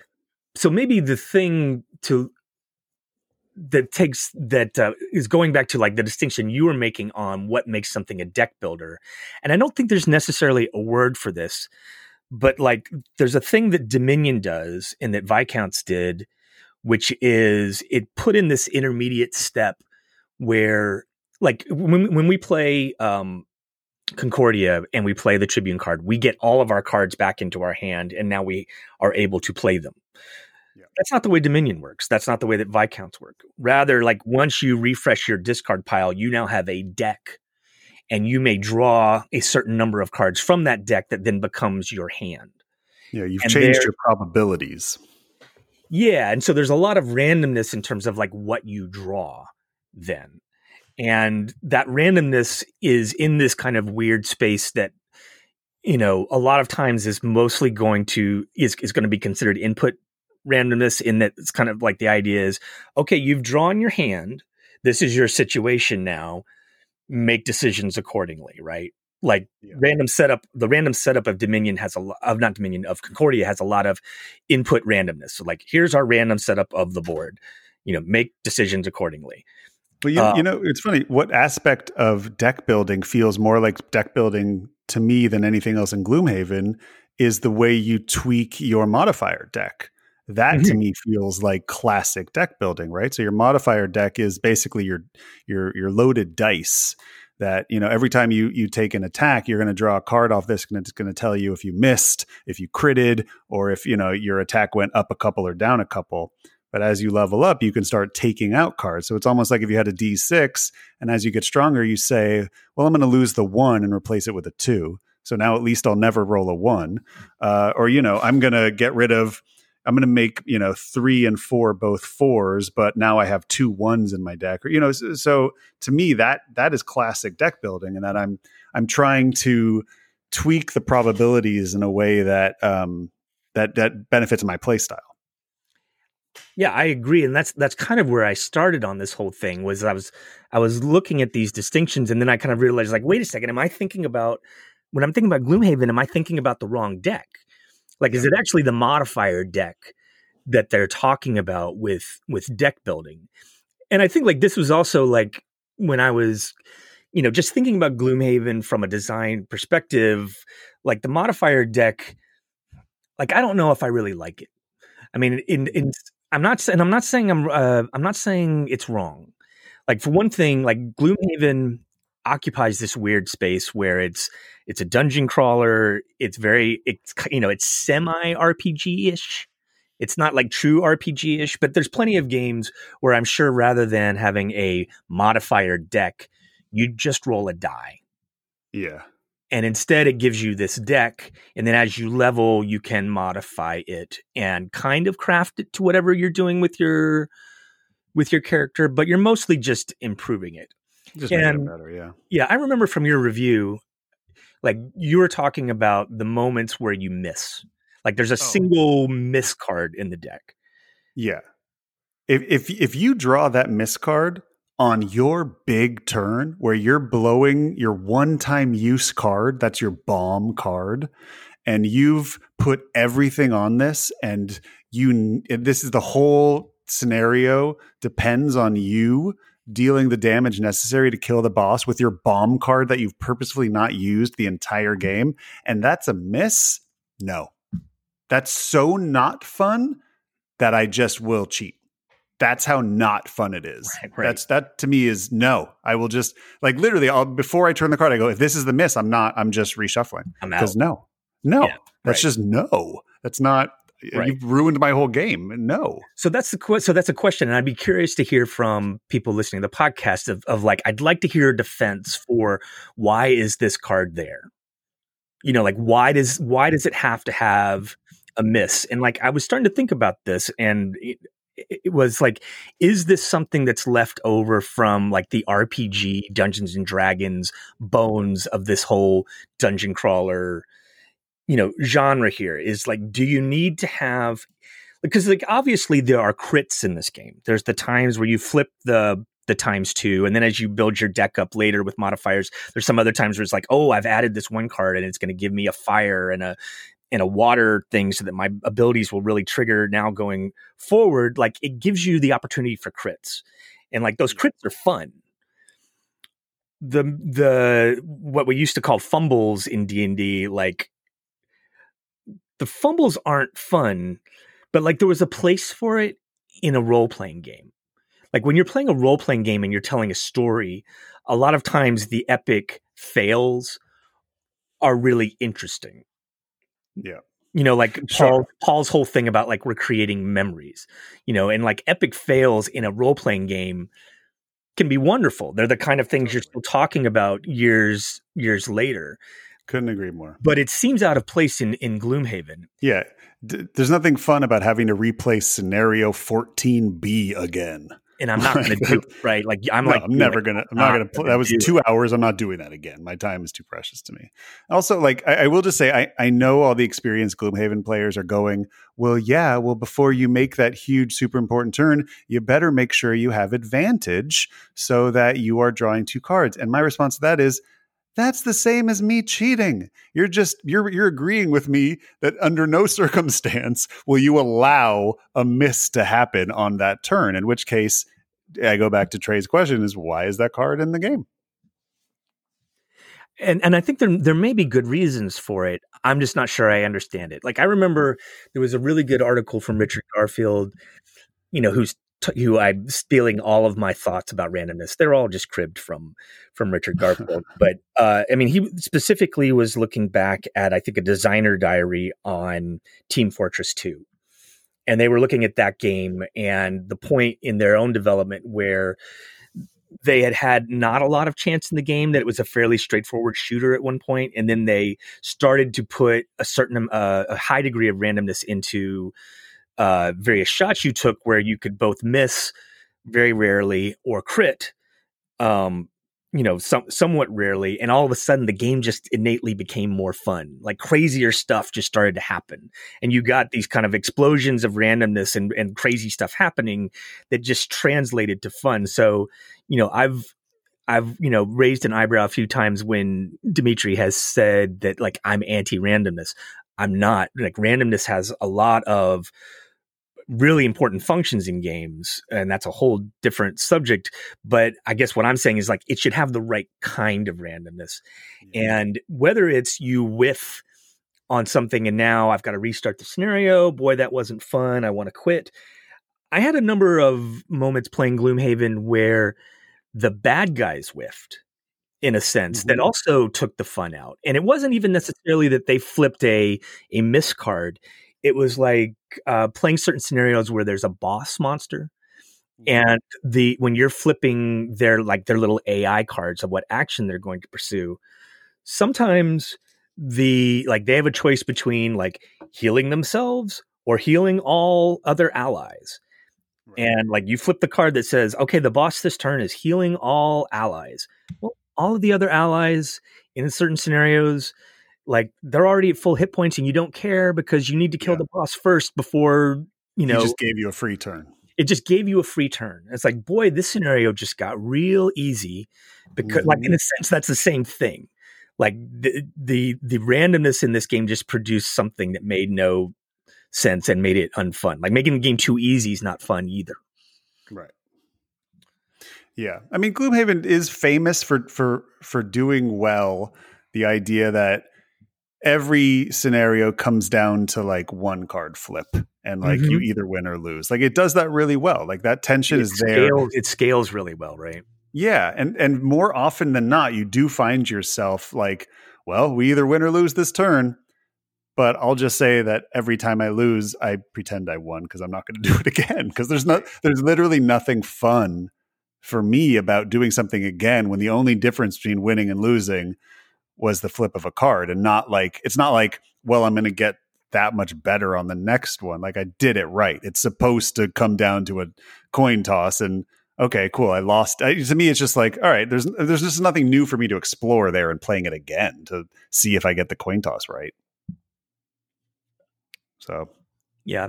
So like the fun so the, i guess the the final thing i would i would i would say on this is like that was a frustration when we played Viscounts, which I'm sure we'll have a review of that coming up relatively soon, where things that should feel like input randomness ended up in effect being output randomness.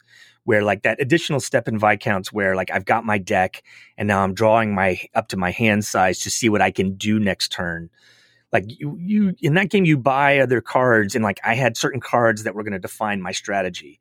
And when I didn't draw them when I'm drawing back up after resetting my deck. If I don't draw those, that just that feels like a whiff. Like that's a miss in, in a sense. Um, and and what's supposed to be an input random decision is now is an output. Like this happens in Dominion too, where like you want to buy a certain card. So like I want to see a bunch of gold cards. I didn't. You know, that's a whiff in terms of your turn a lot of times. And like you could see, like you could you could interject this stage into Concordia where rather than drawing up your entire card hand, you know, hand of actions, rather you draw the top, you shuffle and draw the top five. But like that wouldn't be a better game. Yeah. So I'm not. Eh, I'm just saying, like, make sure. Eh, maybe the final note maybe like make sure that the mechanisms in your game are actually doing what you want them to do.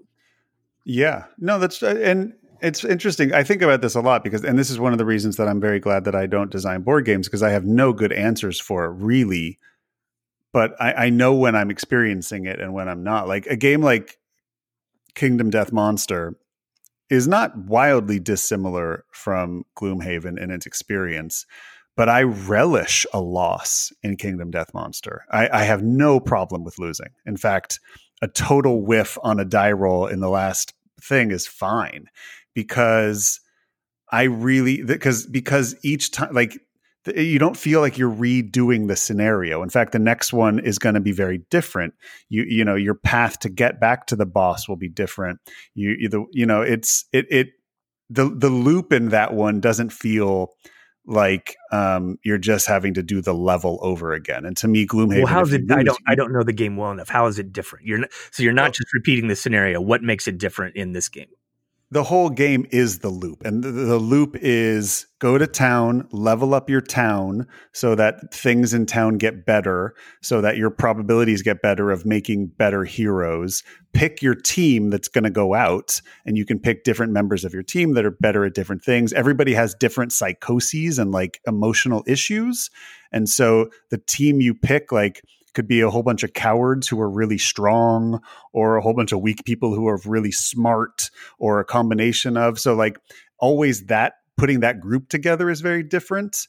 Oh, and then when you embark on so there's there's the town building section then there's the journey to the boss and the journey to the boss is a random events uh, series of events that's different every time off this huge deck and that totally has a different feel to it so that by the time you get to the boss your team is in a different shape because that path to the boss will either mess you up or usually a combination of hurting you and giving you boons.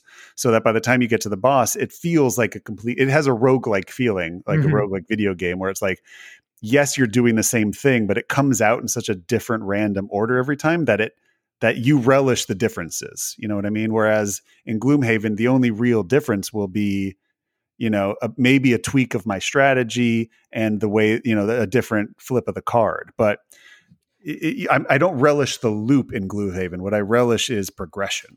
Yeah in gloomhaven so I, it's more like you went to your last save point right? It's more like exactly. Right exactly I and, and I guess you could tweak your skills and say i need more movement or something like that but but you're really just going back to a save point.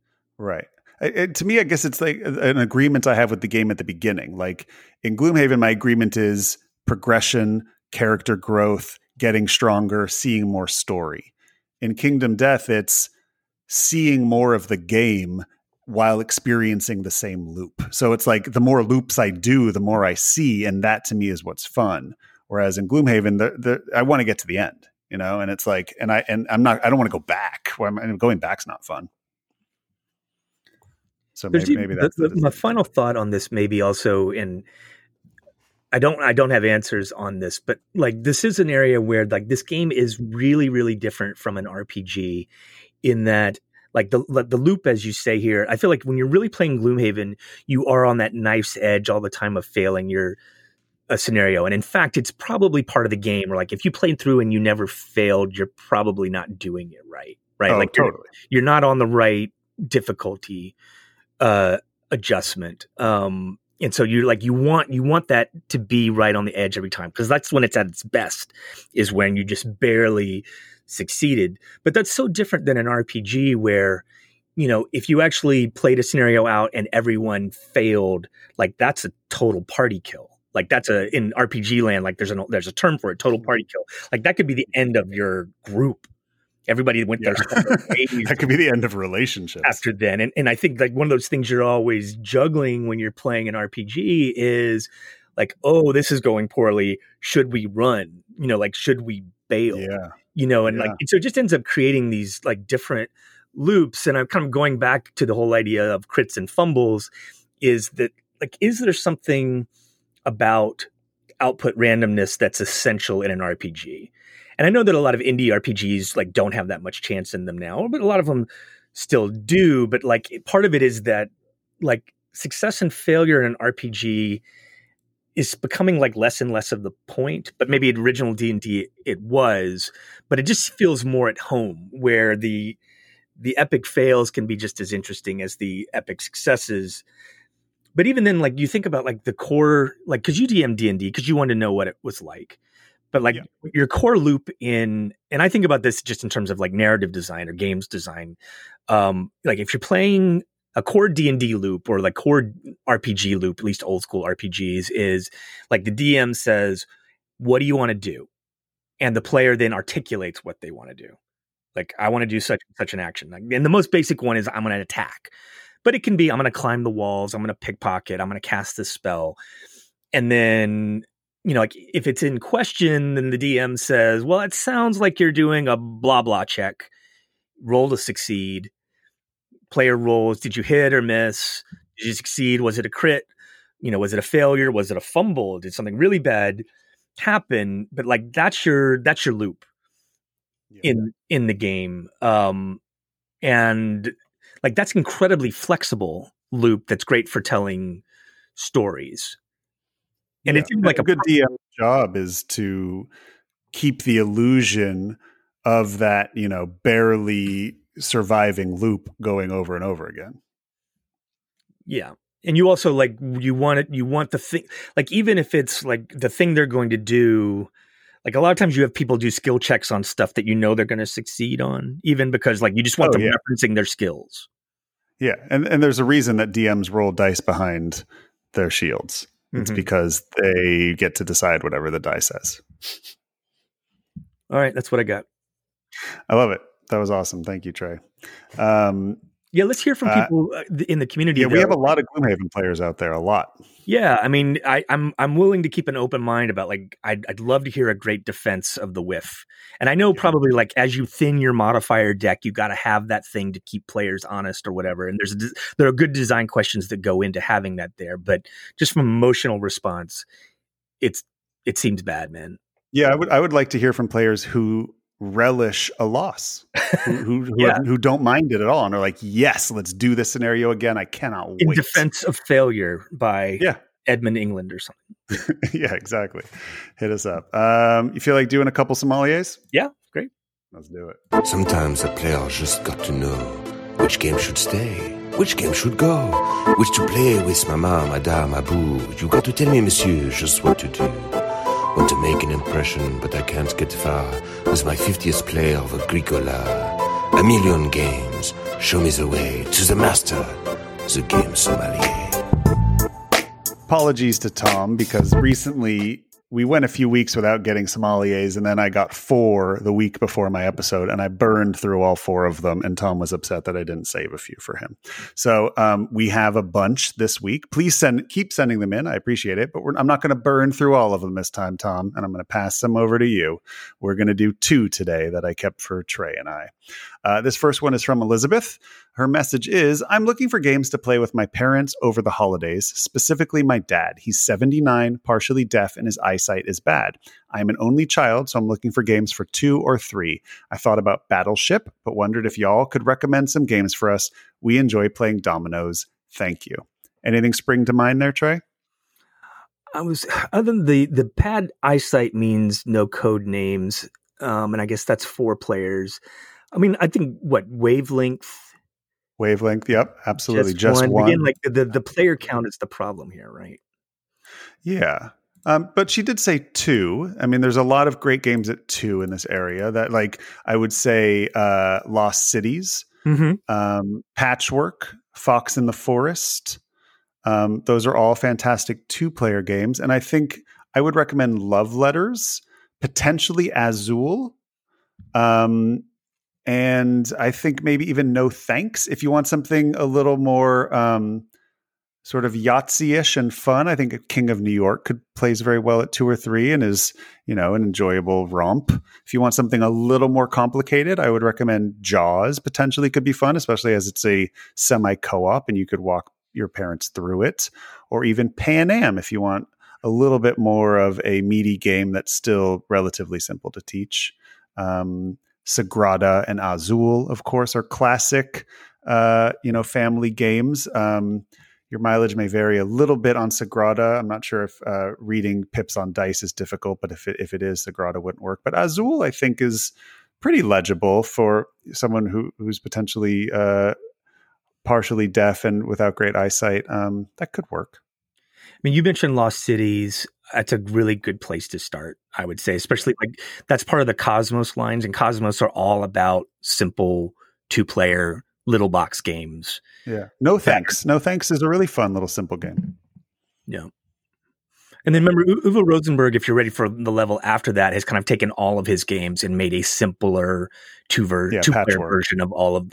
Well, but like there's uh, All Creatures Big and Small, which is his version mm-hmm. of Agricola. He's got in, some uh, Caverna. Port, I think, is his mm-hmm. is is the that one for the Havre. I wouldn't yeah. start with those, but like that would be step no. two after Lost Cities. Totally. Well, thank you for your message, Elizabeth. Let us know how it goes, and if uh, if you ended up playing any of those, if you enjoyed them, we'd love to hear. Next is from Dylan Balestra. Hi, Matt and gang. I am a new listener and board game lover and found your podcast really interesting and fun to listen to. Up until last year, I hadn't realized the vastness of board games beyond things like Trivial Pursuit and Parcheesi. But about a year ago, I found the game Betrayal at House on the Hill, and after a couple of plays with friends, fell deep down the rabbit hole. Since then, I have become a sort of entry point for my friends who have also shown some enthusiasm to look more into board game world. The group is pretty varying, but I'd say based on listening to your podcast that we fit in the lighter types of games.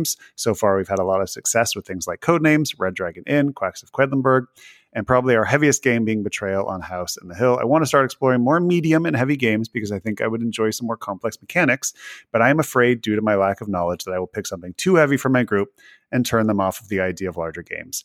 Are any games you'd recommend me approaching my group with that are closer in the one to two hour range that could help ease them into more depth strategies, in depth strategies? Really looking forward to growing my newest passion for gaming with you all. Thanks, Dylan.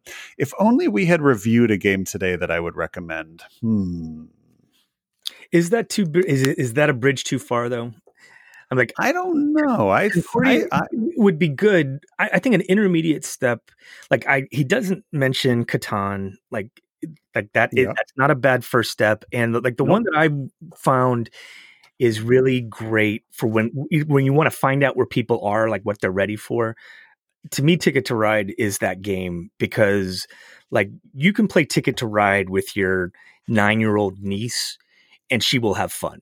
She's not going to win, but she's going to put her sets of trains together. She's going to have a presence on the board. She's going to link things. She's going to feel like she's making progress yep. and she's going to be doing things and we'll have a good time even if they don't win. And like, so that's like, to me, that's like the best, you know, inter- intermediate starter type of game for people that are moving away from the stuff that you would have gotten at, uh, you know, Kmart 20 years ago.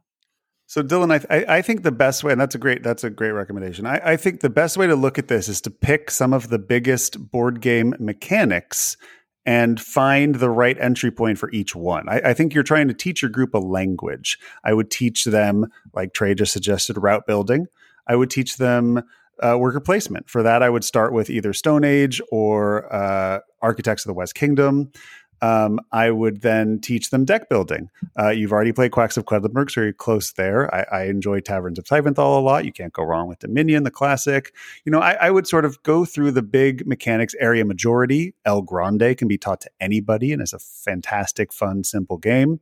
Um, I would sort of pick the basic mechanics of modern Euro board games and find the entry point for there. And I think I've given you a couple to start with there. Any, am I, do you think I'm missing any big ones there, Trey? No, I think that's good. I mean, um, taverns is given what they've played already, that's going to feel real familiar to them. Yeah, even if it's a, kind of if it's of a, of elite mechanically, it's definitely if they've been playing Red Dragon Inn and Quacks, then that's going to feel consistent with what they already like. And it sounds you guys you guys also like thematic storytelling games. I know it's impossible to get a copy of, but if you could track down Battlestar Galactica, I think you guys would have a blast with that too.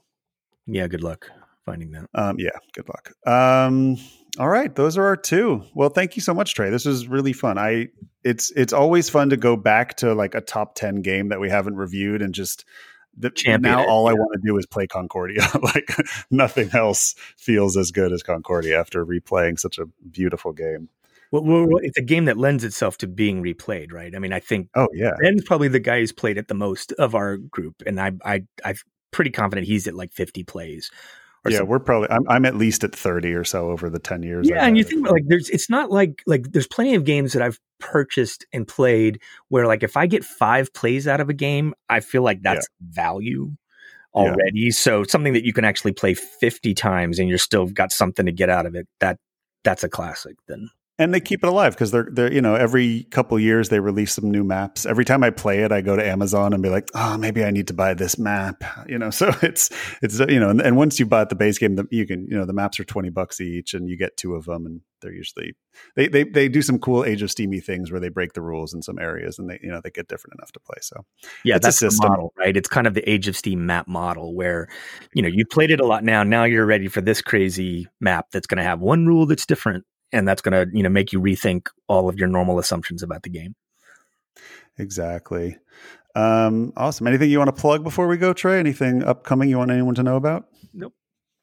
All righty. Well You've been listening to Game Brain, produced and edited by Matthew Robinson and Tom Donnelly. Special thanks to Daedalus for our incredible music. You might know him as Alfred on the show. Happy birthday, by the way, Alfred. More on Daedalus at GameBrainPod.com. You can reach us by email at contact at GameBrainPod.com, on Twitter at GameBrain underscore pod, Instagram is at GameBrainPod. Thanks for listening, and go play some games with friends online or virtually make some friends with games. Have a great week, everybody.